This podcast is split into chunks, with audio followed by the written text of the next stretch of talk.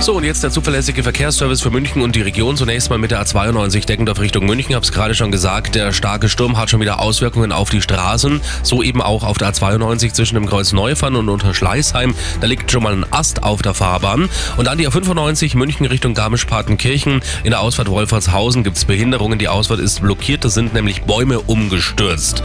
Und eine Meldung aus dem Landkreis Freising zwischen Hörgertshausen und Mauern auf Höhe Deudorf. Noch Behinderungen an oder wegen eines Unfalls an einer unübersichtlichen Stelle. Gute Fahrt Ihnen ins Wochenende und das sind die aktuellsten Blitzer in München und der Region.